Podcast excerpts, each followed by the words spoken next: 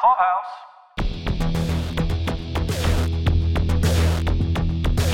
Jill, ask them what they think about Supervillain. That sounds better to me. More exciting. Do you prefer saving America? How about saving the world? Nope. It's saving America. This is Paul with Pod Clubhouse. And this is Kat with Shuffle Online. Tonight, we're going to talk about the sixth episode of the second season of Prime Video's The Boys. This one is called The Bloody Doors Off. that one came right up when I looked for it. It comes up as two different things. One is obviously there's it, it was a, a boys issue at some point. But second, and most interesting, was that it comes from a line in an old movie called The Italian Job. Did you ever see either that or the remake, The Italian Job? I saw the remake one. If you had to classify The Italian Job as any kind of movie, what would it be? Like a heist, right? There you go. Exactly. Yeah. you got it. You got it. Trick question.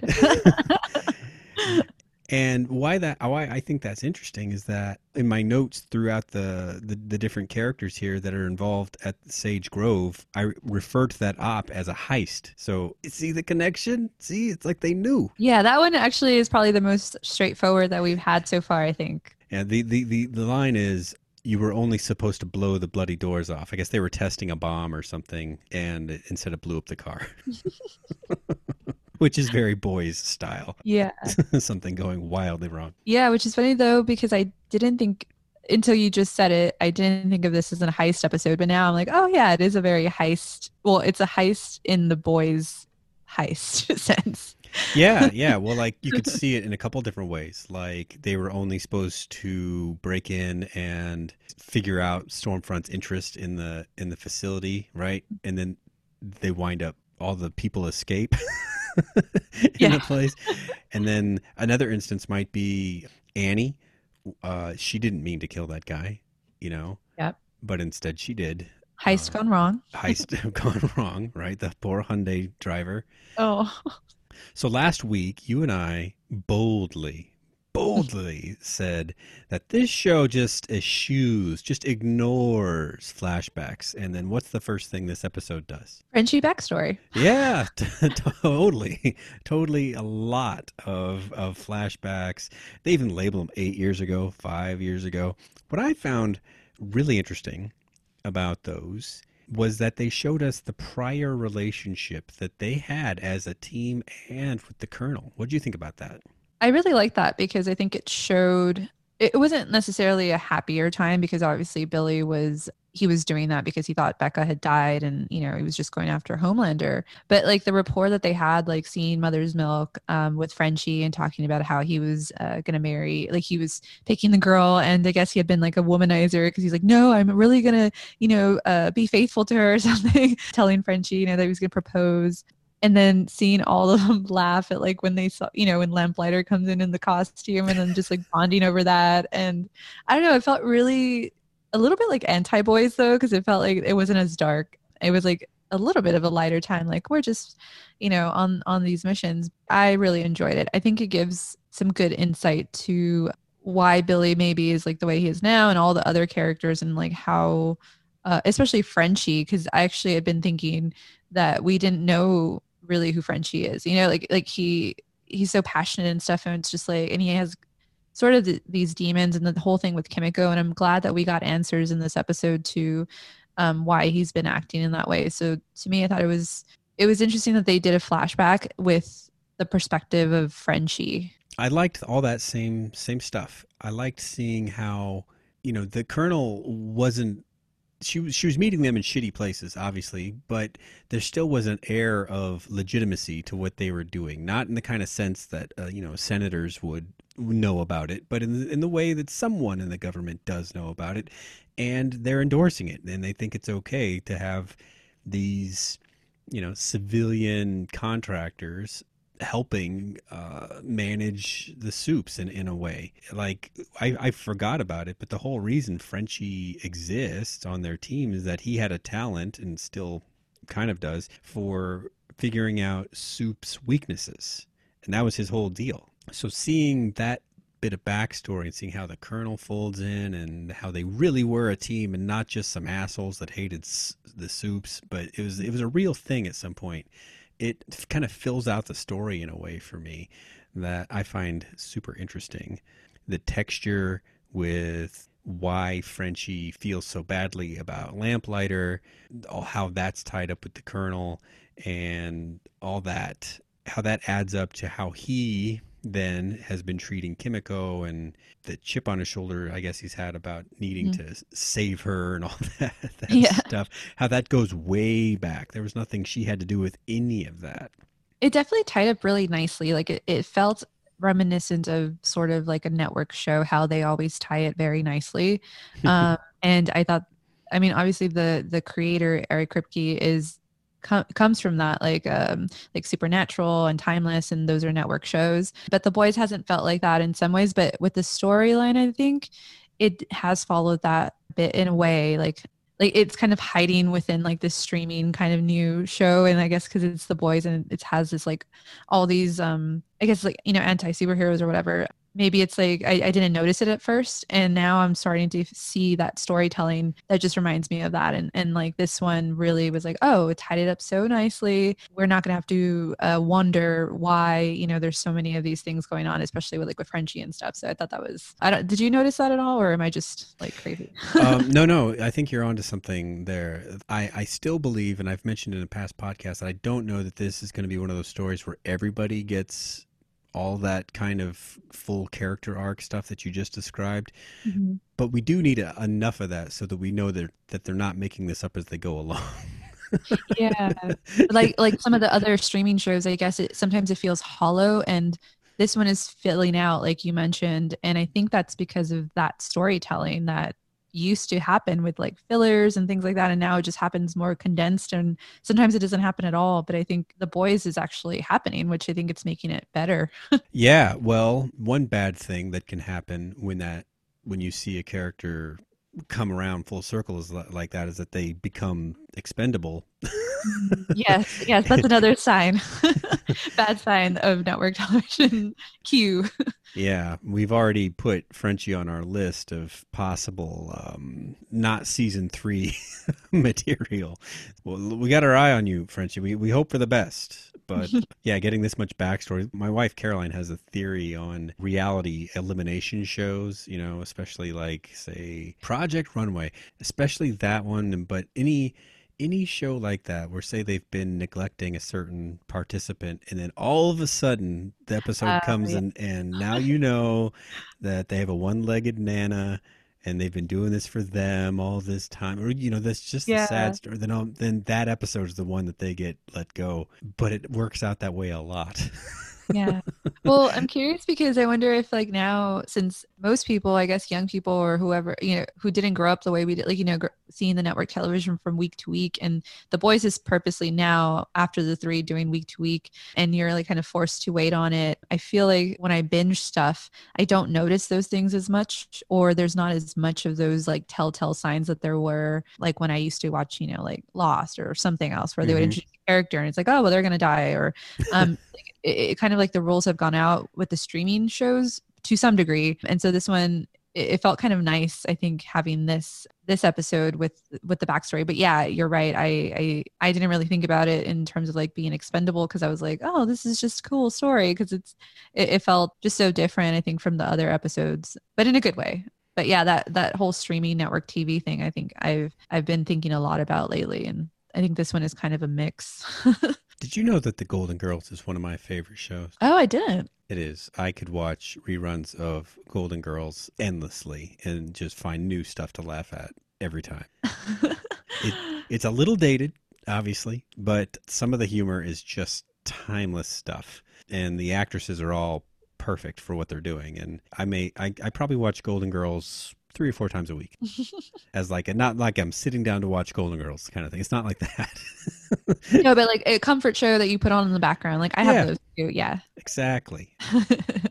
So the whole story there, with regard to Lamplighter and this shared past that they have, it was Frenchie's friend who OD'd and, and made him leave his post. And that's when Lamplighter accidentally killed the colonel's kids, Yes. expecting the colonel to be where the kids were. It's it's weird uh, for me as like a superhero viewer of since the beginning of superheroes to, to see Iceman shoot fire. yes, yes. It's, I love seeing him though. I think it, it was it was it's it's nice having him back into the superhero world. Yeah, well, he's um he, he plays a character that seems to hate himself, but he's just not he's not suicidal, but he can't stand himself either. He's stuck doing this shit job uh, where he's killing people again, but he's there because I, I'm going to assume that he was taken off the. Well, that's not true. Seven. Well, that's that's a bold assumption on my part because the the the whole show starts with them needing to replace him, but Mhm. but that Colonel business probably would have happened longer ago than that. It happened five years ago, right? Yeah, I mean it was a while back, so So maybe he had a string of fuck ups, and yeah, I don't know. I mean, I guess from what we're learning with A Train, and then um, or well, the maybe they found out he was a rat. Oh yeah, yeah. Because I guess yeah, they haven't told us too much about that, and I think it's it's also cool to see the the dynamic between like old, um, I guess seven members and like the current one, or you know the just the fact that there is that because I think it reminds us that this is different than our normal. There's only like five superheroes in the whole world kind of thing Uh huh. and it seems like like it reminds you that it's like oh it's kind of not a business but i guess yeah now that we know they've made superheroes and they are kind of in some ways expendable seeing lamplighter and like past seven member and like how it went really bad it's like oof and then you're seeing a train go through the same thing uh, it's like oh okay i don't know your your afterlife of after the seven is not going to be pleasant it seems No, no. It seems like they're like, I don't know, pro wrestlers or something. You know? Like, yeah yeah i was thinking of that like washed up like old washed out um celebrities or something Right. And especially with pro wrestlers, how they're like, when they're done, they are used up. You know, they are Yeah. just, uh, their bodies aren't. and emotionally because you're you're so used to like the tension like the the fans and and that and then it goes to nothing right. Yeah. and most of them end up you know back in the day they were like broke and you know they, They do. drugs and yeah it was just horrible yeah They do. There's a lot on Frenchie in this, but I think we've summarized quite a bit of it. We now know where his bed buddy comes from. She's just one of his best friends from back then, recently reconnected. yes yeah um, no wonder there was some there was so much bad blood there i Yeah. did Yeah. Familiarity, but not not exactly lust or anything like that. Just a default option or something. Yeah, well, I guess it really shows how low he felt after the, you know, Kimiko kind of rejecting his, Yeah. uh, his attempts to save her, and the fact he went back to that friend, which we learned the backstory, which is kind of horrible because she bla- you know, blamed him for not wanting to stay when, when it was like he saved, you know, their other friend from Odin and like he has a job and and all that. So for him to go back there and find something, like I wouldn't even say comfort. He he must have been really low. Mhm. um, it showed that once we learned more about it. But all that comes full circle with his moment with Kimiko at the end, where he's where he basically apologizes for you know being the way he's been with her, and and kind of releases her is a bad way to put it, but it's more like you know I'm I'm not going to bug you anymore at this point. Or it, Yeah. I, I get what I I get what's going on, and it's all with me. I'm sorry I put it on you. Yeah, and I like that it didn't work out the way because we've seen it so many times before where it is kind of a saving thing. Maybe because I think there's gonna be a moment where she probably does talk again. Um, and I thought that would be the moment, you know, where she was gonna say something to him to like, I think because he opened up to her, um, and said and, and admitted that he was just like forcing, you know, trying to save her to save himself. I think I like that she acknowledged, you know, like, okay, yeah, you were trying to do that, and like I didn't want it. Yeah. um, but I think also you saw that she looked at him a little differently, like in a good way, because I think he did open up to her in that way. And then I just like that she didn't have to be saved because it could have gone down that road, which we've seen so many times. And I'm glad they kind of um, forked away from that. Yeah, Maybe do you want to do the whole dynamic between Annie, Billy, and Huey? yeah, I do. Because Annie's playing the part of a boy this week. Huey just has stuff happen to him I don't really have like individual notes for Huey. I have Huey shows up in other people's notes because of the bad stuff that happens. But, yeah, Huey is, is just um like a connector for Annie and um Billy because Billy has had it out for Annie for a while, and uh, on the second watch, I was trying to figure out like why. What, what is he coming from a place again like um like a soft spot for Huey, and he kind of sees Annie as maybe a person that can kind of bring him down just because of who she is and who what she's a part of. And in his own boy's way billy is doesn't want to get close to her because he she could potentially hurt huey. Do you think that's like also one of the things or is it just like more superficial than that? Well i think i think those things are built on top of a foundation of a kind of racism that we don't have here because we don't have super people. Yeah but I think I think he hates soups on the level that races hate other races. You know, Yeah. like I think Mhm. it's like that level, like that kind of just irrational. Oh, you're that, then I hate you. That that kind oh of thing. yeah and then now he gets to know her and he's like oh he's like fighting the feeling of like i'm supposed to hate you but i kind of you know you're good for huey and all that kind of stuff That's the that's what I got out of it. Like at the beginning, he makes that when you're going when you're when you're swimming with sharks, you bring the chum comment. Uh, yeah And chum is another word for friend. By the end of it, they seem like they could be friends if they didn't have the backstory that, that let them know that they shouldn't like each other, but it kind of looked like they did like each other by the end. Yeah, or at least they came to an understanding, I think, where they both have this thing in common, which is loving Huey in their own way. Mm-hmm. They both can take care of themselves, but Huey can't. Obviously, he's in the hospital um, because th- that reason. he's just human, um, and Billy is too. But you know, he's he's uh, he's more tough.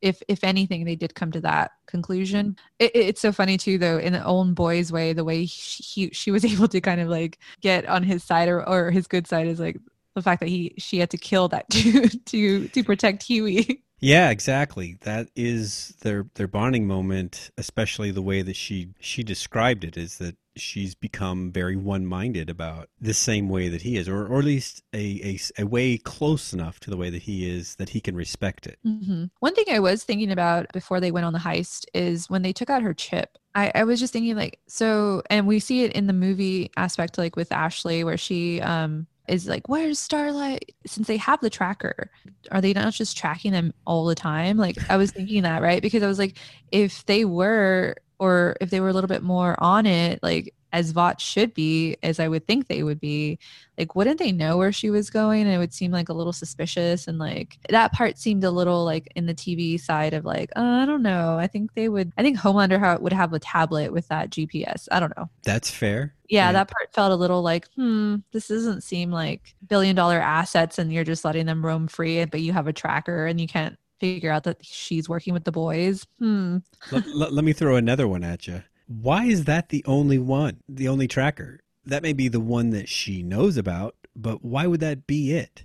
Why Mm. wouldn't it, why wouldn't they be putting tracker nanites or some shit in the food in the Vought caf- cafeteria? yeah you know? Yeah. And maybe it's just like a semblance of freedom, but they from what we see, like Stan Edgar might know a lot more and just kind of lets is like letting them play in a way. the the events of this episode and the race of super beings that is being grown does make you wonder about Stan and his his involvement in everything. Let's get to that when we talk about Stormfront though. I don't want to finish with Stormfront. I'm going to finish with Maeve because hers her story's got the for me like the a pretty good gut punch there Yeah. at, at the end.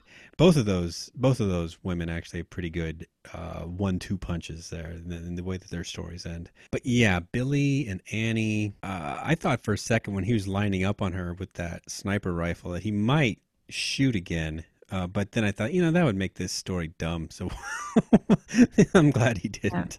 Yeah, I think I think just alluding to the fact that he was probably thinking about it is enough. Was like enough to hone in everything that we just said about his feelings towards her. Yeah, I guess the big moment for Annie has to be killing killing that guy. And and do you believe her explanation about that he shouldn't have pulled the gun. It was basically his own fault for pulling the gun. Is it a way to like justify the fact that she probably didn't mean to kill him? She just meant to push him out of the way, but he pulled a gun. the fact that she can control that i i think like she it could have been the heightened sense of like trying to protect huey and this guy is standing in the way like she said but also like she had a choice like she could have just knocked him out you know like like a kind of i don't know do like a baby zap or something Right. and the fact that she like went full on seems like she didn't really care like subconsciously didn't right? Because after she did it obviously she does she did care and she saw the baby seat in the car and was like oh no. But even then she was like uh whatever. I think it's just like a turning point for her of like everything after everything that's happened to her. And huey seems to be like the one thing that maybe is like billy you know is her canary as well. That's an interesting direction because if Huey is, say, out of pocket for an episode or so, you know, TV time can be, you know, a day for us can be like, or a day for even one character can can be actually be like a week of TV time. Yeah. A- and um, she is getting harder and harder as as she goes in terms of being able to ignore violence or bring violence onto other people and not feel care not care about it I wonder if there's a point where she could reach where he doesn't love that version of Annie anymore because she's just gone too far, yeah I, I think it would have to be something really Re- far. like- yeah and i think i think i mean i think the worst thing has happened to huey already which was robin dying.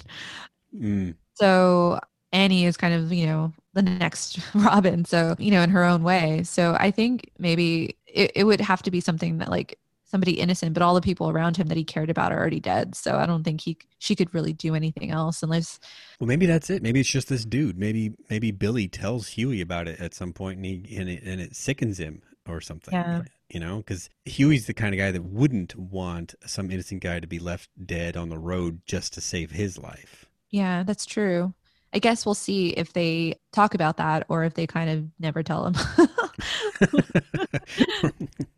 right.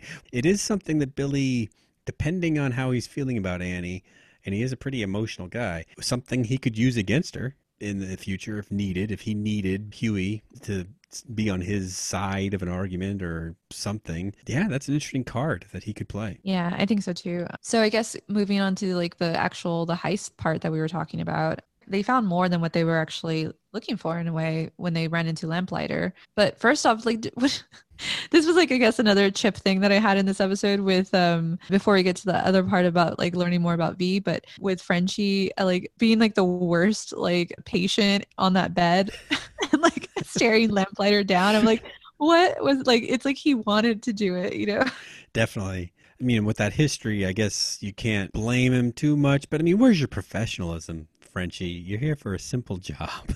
Yeah, but yeah, but it was one of those things like they had to have done that because then it got Lamplighter and all of them together to survive against all those uh, souped up folks who were getting you know injected with V and tested on, which we learned Lamplighter finally he came clean when they were all together and and um because they were asking like what are they doing here and then we do learn i guess i was sort of semi right or on the right track that v doesn't work in adults and so it, it it's very the best way to get results to like get a superhero is to inject babies and that's why we don't have so many of the superheroes you know as, or uh, that's why i was thinking like the why don't the boys do it or like get v or you know to kind of have an upper hand and we learn in this episode like you can't do that. It's but in sage grove that's what they're experimenting on is to kind of stabilize it in adults. So Yeah. but other than that we don't know anymore else like lamplighter said he doesn't know why they're trying to get it stabilized and why stormfront would be interested in that is kind of tbd that all ties into the to what Stormfront's talking about with Homelander at the end, which is like the big fat question we've had about Stormfront is like why now? Why is she brought in now? Who brought her in?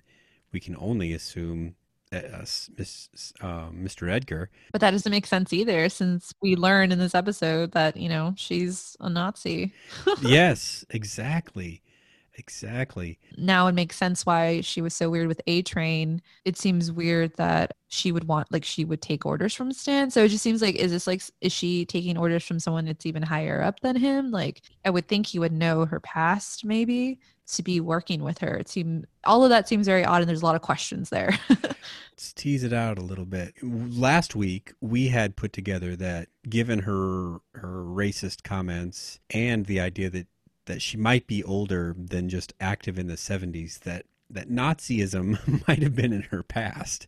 Yeah. We did put that together. Yes, you're right. So, if all she said was true, that she was Mr. Vought, Frederick Vought's main squeeze for a while, which adds a very icky, icky layer to being romantic with Homelander since that's kind of her kid in some ways. Yeah. Um,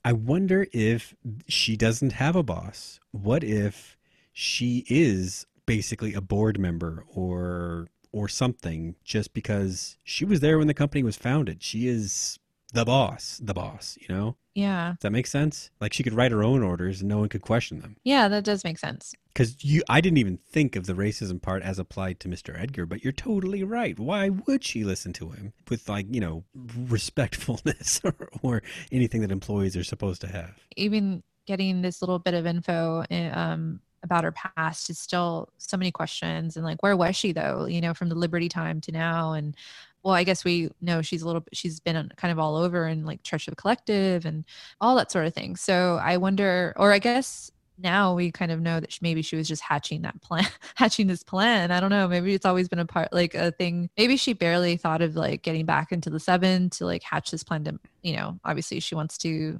instill some of this nazi thing but she wants Homelander because I guess he, you know, she knows he's powerful and basically the creation from Vought, like that's perfect. And also he's white.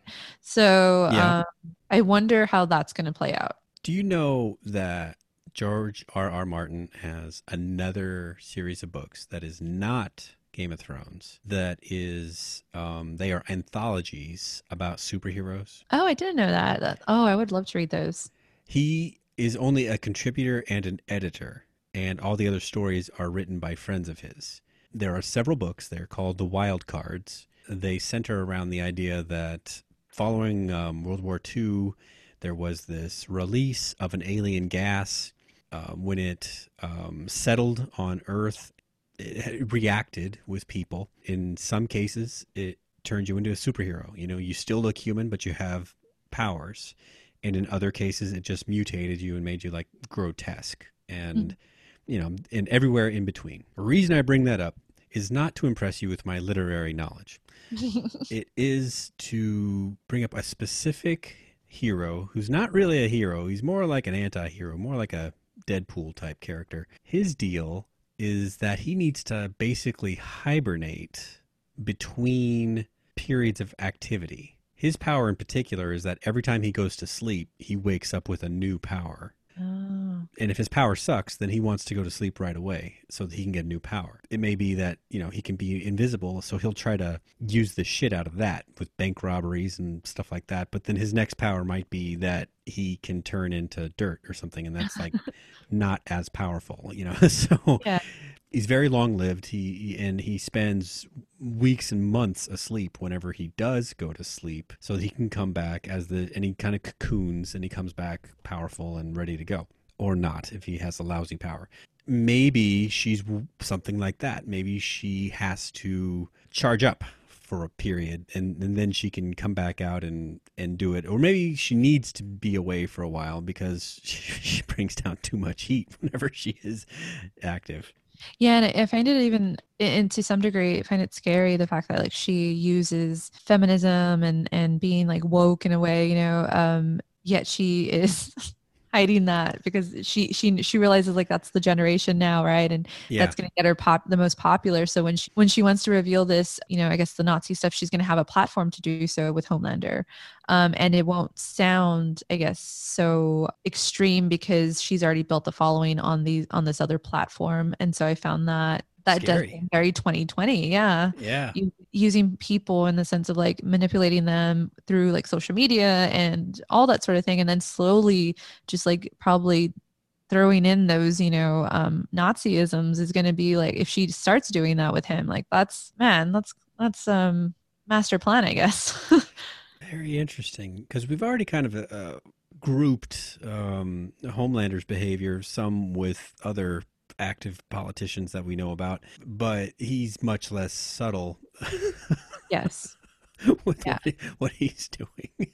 Yeah, Um, it's it's, it's going to be a very odd pairing, I think, especially when she got really not sentimental, but she was a little what's that word um with him like basically building him up you know and, like you're the perfect person you know and yeah. was so extreme to what she's been on the show and i was like whoa this is like really sca- like freaky um which i think was good for the show but it was uh, very odd like and, and i actually i didn't feel bad for homelander but i felt like you're just getting manipulated again in some like yeah. like I, and i wonder if he's going to be all for it because he's found this kind of like love sex partner that he loves given like we didn't talk about the fact that like he got her roses in the shape of flowers and when she didn't show up he like burned the whole thing down which i thought was hilarious based on that whether um he's just going to follow her even though like i don't really know if out like outlander's horrible like an asshole but like Homelander even. Yeah um but is he is he is, is he like nazi bad like i don't know I mean, the the ending of this episode is ambiguous on that mark because all that stuff you said is is true. We had wondered last week if opening himself up to this this superwoman would um, make him more vulnerable, you know, and and and make it so that he was open to being led around. And so this week we see that he's all of a sudden hypersensitive to her, checking up on her and all that kind of stuff, like jealous boyfriend bullshit. And Yeah. when she says, "I'm kind of your mom, and I'm and I'm uh, definitely a Nazi," that's like uh, a cue to make out. you know, Yeah. uh, yeah. I, I- I would say that our our hopes that he would he would not fall into whatever trap she's laying. It's not looking good, guys. Um, I, Yeah. I think he's caught. Anthony Starr is so good. He does those subtle cues in his face, you know, and so I think he did seem thrown off a bit with the whole thing. And but I just a think it- bit. and- I mean, yeah, it's Homelander. Um, I'm not, I'm not gonna, he's not gonna be redeemed in my eyes. I'm just saying, like, I did feel a little like, oh no, you're getting manipulated, buddy. He did seem hesitant, and only when she started praising him because I think she knows like his love language is like just you know show him all the love and then he's the greatest person ever and throw in that you're like his mom that's when he that's when he was like okay yeah like she's saying all the things i want her to hear like want to hear maybe like the other stuff he's just gonna be like well whatever it, it outweighs the bad like Right, I'm wait. Homelander. What's going to happen to me either way? yeah Interesting. Yeah. Yeah. She even started having like a slight German accent when she was explaining all that stuff. And I mean, she's the real deal. real But- deal holyfield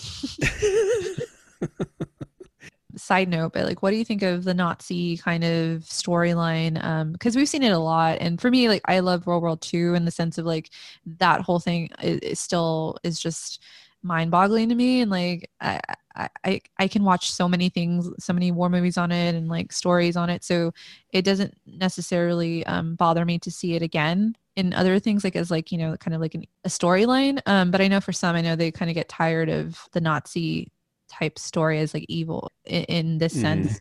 What about do you get tired of it as well or do you don't mind it if it's like in a new kind of way i guess? It is something that can get overused if there's nothing new being applied to it. It because it is just sort of like a an easy way to establish choose- evil yeah, yeah, where you don't need to actually say that much more than just say, well, they're a Nazi, and all of a sudden you have you know knee boots and and goose stepping in your in your mind and concentration camps and the whole nine yards. They didn't even say that in the TV show that you just watched. They just said Nazi, so it has a lot of baggage that, that comes with it. So then you start to see it applied to other stuff, you know, where like, well, how about Nazis in zombie movies and, and that kind of thing. And so now we're getting a little bit of Nazis in in the super world, but um, in terms of uh, being tiresome or possibly offensive or all that kind of stuff, I at this point have faith in the boys' creatives that they're not going to give us some tired old shit. Um, they're only two seasons in. They haven't jumped any sharks. They're still giving us new stuff. You know, instead of jumping the shark, they just drive the boat right into the whale. yeah I, I think I have confidence as well. I was just wondering if you if we're on what camp you work. I know some people do about just various things. Like uh, we were doing a podcast uh, one week with um, another podcast called um, "So I'm Watching This Show," and they were saying that that they are tired of hearing of the the yakuza as being like the bad guy of the week. It's like everything they watch, the yakuza shows up, and they're the bad guys. And Yeah. so I get the idea of being tired of just certain black hats that just are kind of cheap to throw in. So I don't, but I, I, I really believe that the boys aren't going to give us the same old uh, swastika waving Nazis that we had before. I think it's going to be something different. I mean, and the way they introduced Stormfront and like the subtle things that she was saying that uh, now we look back to and make sense um, given her history. I think that was a smart way, I guess, to kind of, I guess, not in a new, introduce Nazi in a new way, but like use that, um, like you said, like I have got so much connotation from that, knowing that she is a Nazi, but they haven't really like hit us over the head with it, like with all the other isms of it, because we already know that. And so they did it in a different way with her. So yeah you're right. I think they're doing it in a way that's kind of i guess quote unquote new or at least very boys like Like you could even possibly start to just look at her and look at her two different ways. When I see this is just me, I'm a 43 year old man who lives in the suburbs, and, and when I see a young woman who, who who shaves the side of her head, I think you know punk rock, rock and roll. Like probably like to listen to bands live. I'm not making further assumptions other than that. And so she has that same haircut. My middle-aged brain is thinking that same stuff about her. But then you throw in this Nazi stuff, and when I think about you know Nazi Germany, I think well, just about anybody that could that was eligible to to be in the army was. Who's in the army? Guys with head, their head shaved, right? So perhaps that head shave isn't so much rock and roll, and maybe it's more an homage to kind of the button down, straight laced kind of thing that you'd have if you were in a military type operation. You know what I mean? you were mentioning heist and she's pulling a heist Yeah. Yeah, Yeah. she's she's basically stealing the seven, right? Or at Yeah. least s- super heroics from the Yeah. world. so she's pulling her own like ideological heist i guess You got it. so yeah it came full circle we got it all figured out, people. yeah but yeah i guess yeah so i guess we've talked a lot about nazis Yeah, we might hit a watch list if we talk anymore. i know um So this Church of the Collective is that supposed to seem overtly like Scientology, or just sort of cultinish in general? Yeah, I think it could be applied to just culty like religious type thing, I guess, wh- whatever that is to individually. Because when I think about it, I probably do think Scientology and um, I don't know what else, but I know depending on what you believe, I guess you would you would think differently. You know that the Scientology church on Guadalupe by the university. Yeah, we're at U- University of Texas. Yeah, Uh, yeah. I used to walk by it every day when I, because I lived down Twenty Second, which is on that corner. I know. I never went in. I was like, nope. Yeah, because I didn't really know what it was because I was thinking like when I didn't know what it was, I was like, oh, science. That sounds what. I was like, oh no, it's not. personality test. I don't know anything about my personality. Sure. yeah, and uh, that's like, uh, you want a fresca? right. Exactly. Exactly. I, I don't even think the deep really believes. I think he's just like looking for his redemption. Which I will say on the side note, I know I had been talking, and I think in the first or few episodes about how I was feeling a little icky about his possible redemption in this season.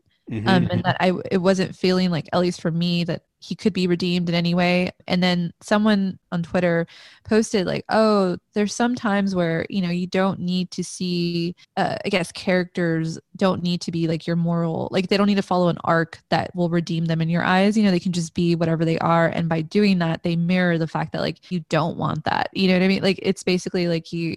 Every character doesn't have to make a choice that mimics like what you want them to do that follows your belief system or Sure. and i was like oh yeah that's a good reminder and it was like i guess i had been trouble having trouble or uh, that i would feel empathetic towards the deep and i haven't obviously i realized like he's just there to serve that type of purpose to show you like no it's not right and but he's going through he's going through possibly like his redemptive arc but i don't have to follow on that train which i think is different Or that he may never get there. I mean, you well, Yeah. the, way that, the way that you explain that makes a lot of sense. I mean, when I when I think about fiction that I like, I do need some characters to follow some of those traditional archetypal type roles. That's just who I am. I'm wired to want to see uh, a Luke Skywalker in a lot of stuff that I'm watching, you know.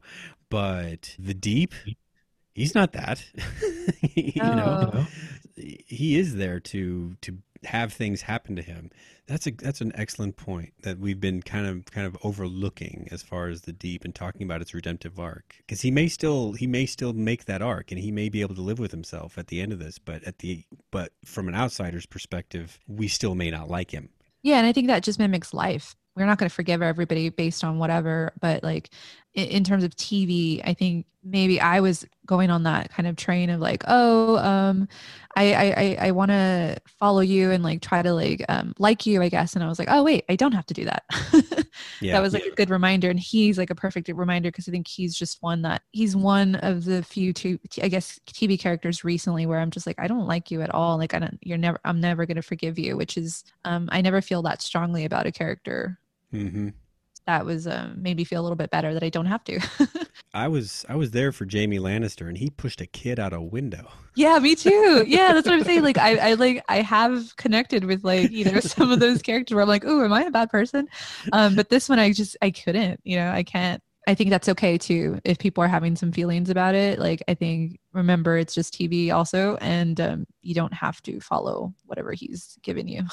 uh, that's a good good perspective because I hadn't even looked at it that way, but that's that's probably a healthier outlook on this guy than than expecting him to go as far as I would need him to, were he say the main character or something like that. He is not. yeah, but throwing an A train with the deep, now that's very interesting. I liked. I like. I I, I want to know where that goes. Well, what their angle is because A Train is broken down. He can't run. At least you know, not sustained anymore. Is it just a matter of like rehab and he's and he's good to go again, or is it just speedsters just wear out?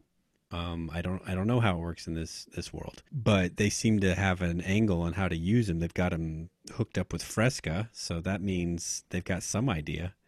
Yeah, and it, it does seem whatever um, insert culty thing that you want to call the Church of Collective, and you know, in real life, it it is one of the um, the things that usually those type of cults do is they prey on people who are down in the dumps, and so like the deep check check check and then like a train on his way. So um, they definitely are commenting on that and what the church of the collective is picking up and trying to i guess use for their own benefit seeing people who are kind of down and out and that they need them in a way even if they're not going to subscribe to their i guess thing which i don't know. The deep is is is kind of he, he's not super smart so i think like he was easy to mani- manipulate but i think a train like he seems very aware of everything because i think of his real life problems like in terms of like financial stuff like which was mentioned again in this episode he seems to have real life stuff he has to like really hone in and so i don't know if he's gonna i I wonder if he's gonna subscribe like the deep is to to whatever's going on with the church of the collective He might be harder to break down, but he might have he might have similarly few options also. Yeah true I love when um, TV shows take the um, psychological therapy and, and and they start to kind of poke fun at it. I mean, I know that it's valuable for lots of people, and there's and it's not exactly a funny thing, but it can be made funny when you start to call things like a truth exchange and and stuff like that. Yeah. Uh, I enjoyed that. Yeah. Where do I know Alistair from? I seem to recognize his face, but I don't remember where he's from. I don't know if I mentioned it last time, but um, the Timeless. He's from Timeless, and he's also from something else. Oh, okay. He seems he seems to be also like um like a character TV actor type thing. He- His name's Goran Višnjić. Oh yeah, yeah. He's he's he was from ER. ER, He's, uh, Practical Magic. He's a um, guest actor on everything at least Yes. once. I like him, Yeah, he's a capable actor. and he fits so well into um like a leader of a I guess a church cult, like because he has that suave sort of like you have to be believable, but there is a little bit like he can also play the you don't know if you believe him type thing. Right. So The handsome bullshitter. yes. Oh, we didn't mention the the guy in the asylum with the most disturbing power of them all. yes. Big dick. Yeah. or long dick actually. the extendable dick guy who uses it like a tentacle. I love that it, it got wrapped around mother's milk because and then I love the the exchange where they get out of it um and and because he, was obviously disturbed he was like oh my god was that his dick when they get out of it and they're like in the ambulance and he's on the phone with Billy telling him and then Frenchie's like hey tell him about the big dick. And then he's like and then Billy heard that he was like what? And he's like oh no it's just like he's joking or whatever.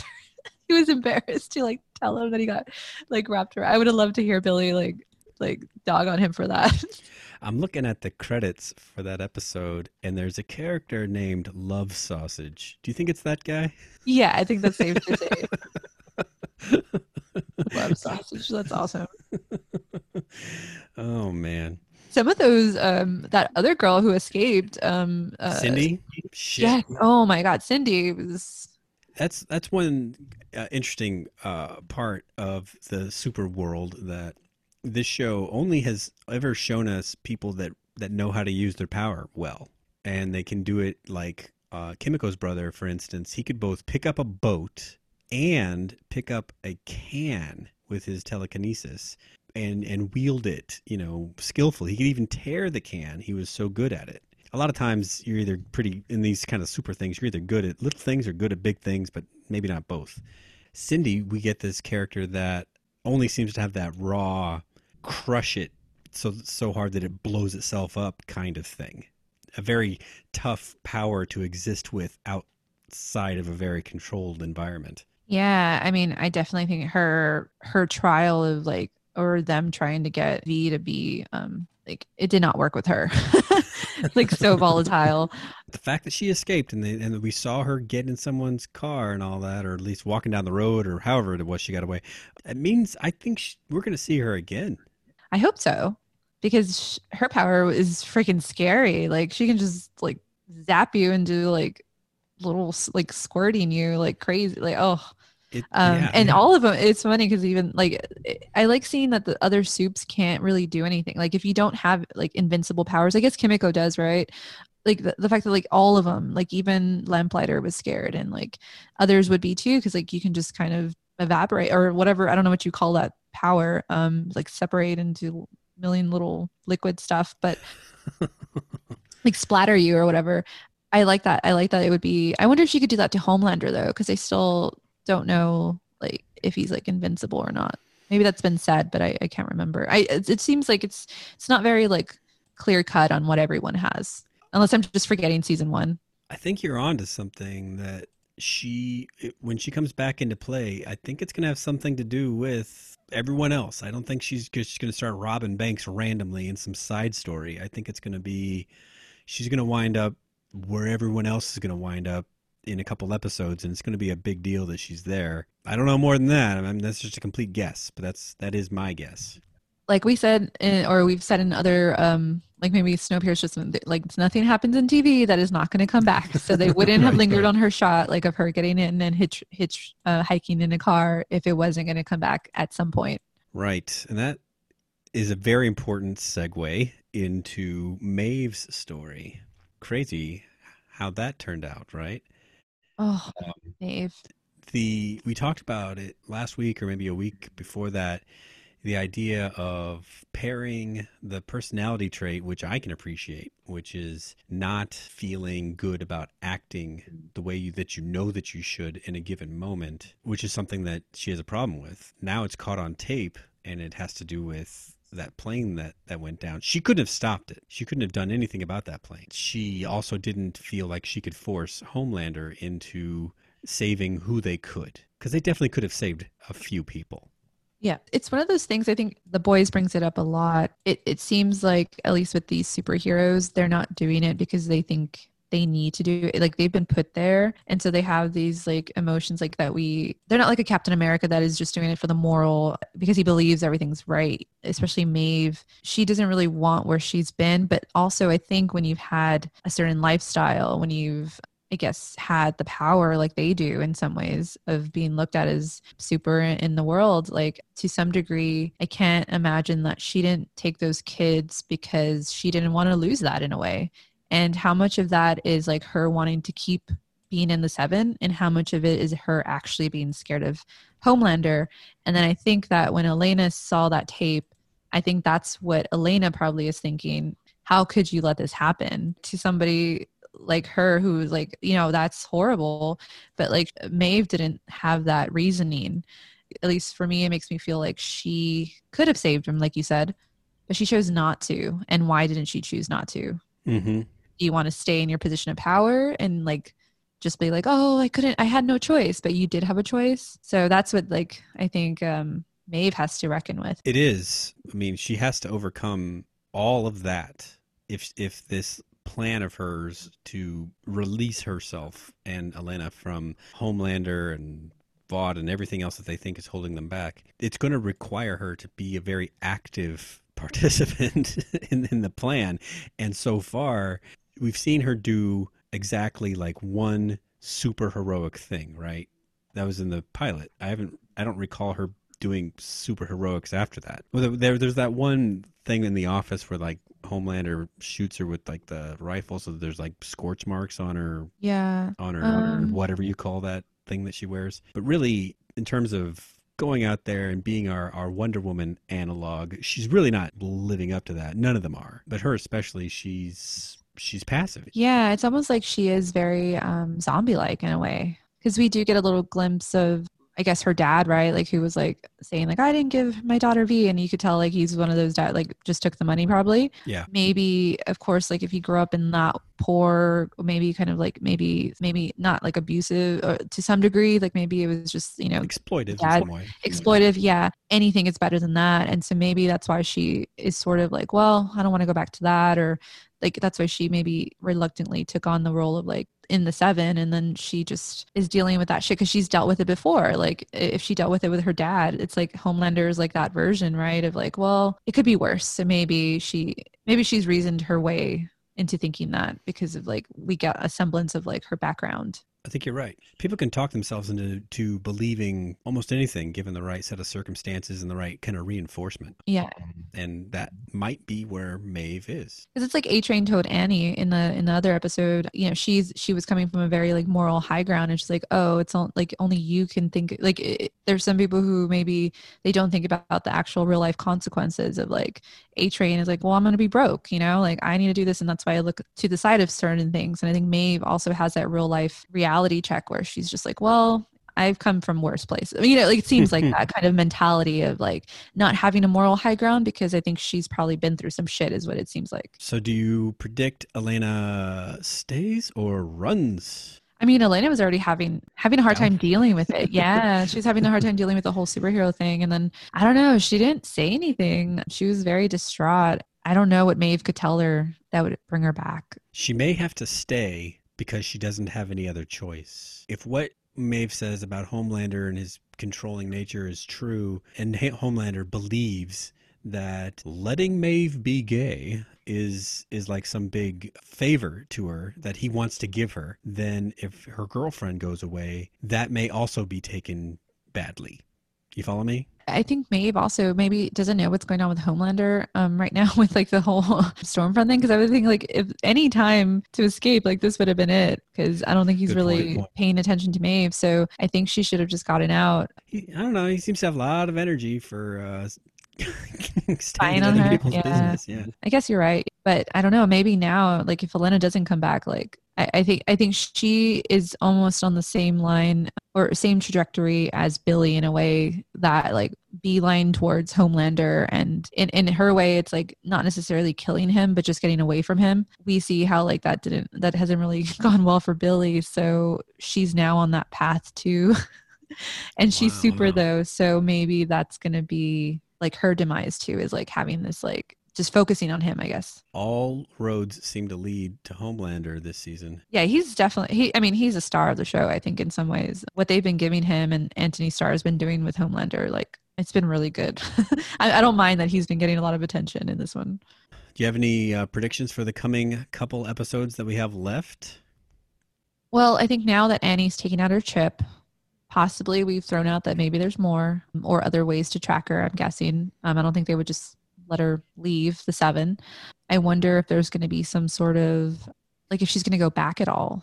If she doesn't go back, then there's going to be maybe like a V hunt, possibly, and so that would put like another target on uh, the boys' backs because having her there, and then I wonder how that would kind of uh, sit with um, Billy and and and also well, well Hughie's still in the hospital, so like I wonder how if they have to take care of themselves because of that, like how that's going to play out. Yeah, the next time she goes back to Vought or or anything, they're gonna have to notice that they that the tracking's not working, and then they're gonna find a scar where the tracker used to be. I mean, all these things are going to add up to instantaneous trouble for her, and she's not the most powerful one in the gang. You're right. Does she ever go back to Vought at this rate, or does she have to stay away now? She she knows she's not as powerful as any of them, so I think she if I were her, I wouldn't go back. Yeah, it doesn't make sense. I mean, she didn't seem to have all of her ducks in a row to leave just right now, but every time she went in, it was getting it was risking getting caught by Homelander or A Train or somebody who had it out for her. So maybe that's it. Maybe she is she can't go back now. Interesting. So there's that. They got this whole movie thing going on, so there's multiple reasons people would be looking for her. Yeah. And then Lamplighter, because they kept him alive. So um, also, how are they going to use him? Is a question.